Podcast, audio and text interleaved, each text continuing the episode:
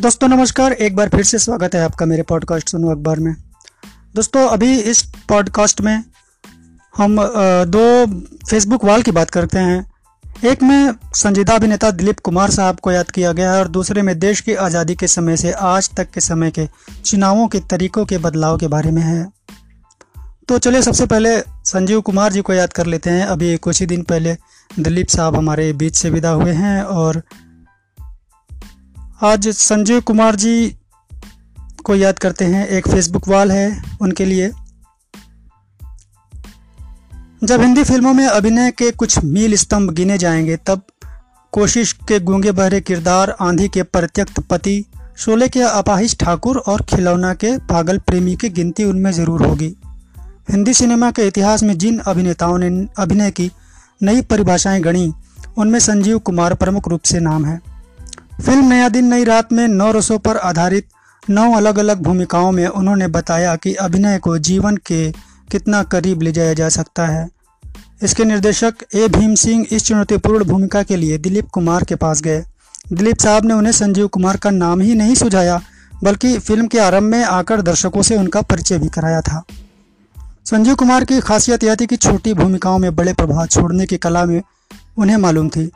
नायक से ज़्यादा चरित्र और सहायक भूमिकाओं में उनकी अदायगी निखर कर आती थी। निर्देशक गुलजार ने तो निर्देशक गुलजार के तो वह सर्वाधिक प्रिय अभिनेता रहे थे। जिनके साथ उन्होंने नौ फ़िल्में की। सत्यजीत रे ने जब शतरंज के खिलाड़ी की योजना बनाई तो उनके सामने संजीव कुमार का चेहरा था। मात्र सैंतालीस साल की उम्र में दिल की बीमारी से चल बसे संजीव कुमार होते तो बीते शुक्रवार यानी 9 जुलाई को वो अपना तिरासीवां जन्म दिवस मना रहे होते।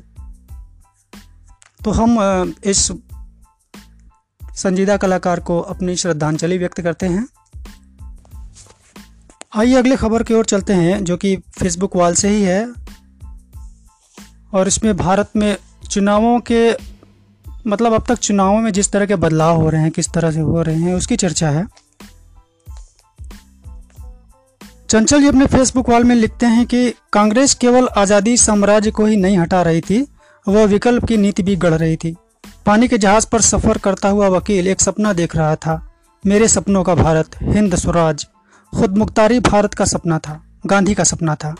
15 अगस्त उन्नीस को इस खुद मुख्तारी की घोषणा हुई और पूरी दुनिया चौंक गई। कांग्रेस ने केवल अंग्रेज़ी साम्राज्य से ही मुक्ति नहीं दिलाई। इसने सबसे बड़ा काम यह किया कि आज़ाद होते ही हमें वोटिंग का अधिकार दे दिया। वह भी बराबरी का। मल्लू दर्जी के वोट की कीमत जवाहरलाल नेहरू के वोट की कीमत के बराबर होगी। जहाँ दुनिया के लोग अपने वोट के अधिकार के लिए लंबा संघर्ष करके आगे बढ़े हैं, आज़ाद भारत में यह अधिकार यूँ ही सबको मिल गया। आप सोच रहे होंगे कि अचानक यह वोट के अधिकार की बात? जी, आज जिस तरह सरेआम वोटिंग राइट से बाहर किया जा रहा है, यह चिंताजनक है। कल जो एक सूबे की विधानसभा का सदर रहा आपके हक का कस्टोडियन था। आज उसी के हाथ से पर्चा खींचकर फाड़ डाला गया। दर्जनों नगर अध्यक्षों की ताजपोशी चुनाव हुए बगैर हो गई, कहा गया निर्विरोध। याद रखिए, निर्विरोध शब्द तानाशाही का सबसे मज़बूत मंच है। भारत निर्विरोध चुनाव की ओर जा रहा है। तो दोस्तों, अभी इस एपिसोड में इतना ही। और जो कुछ भी गलती हुई हो, उसके लिए माफ़ कीजिएगा। अगले एपिसोड में जल्दी फिर मिलते हैं आपसे। धन्यवाद नमस्कार।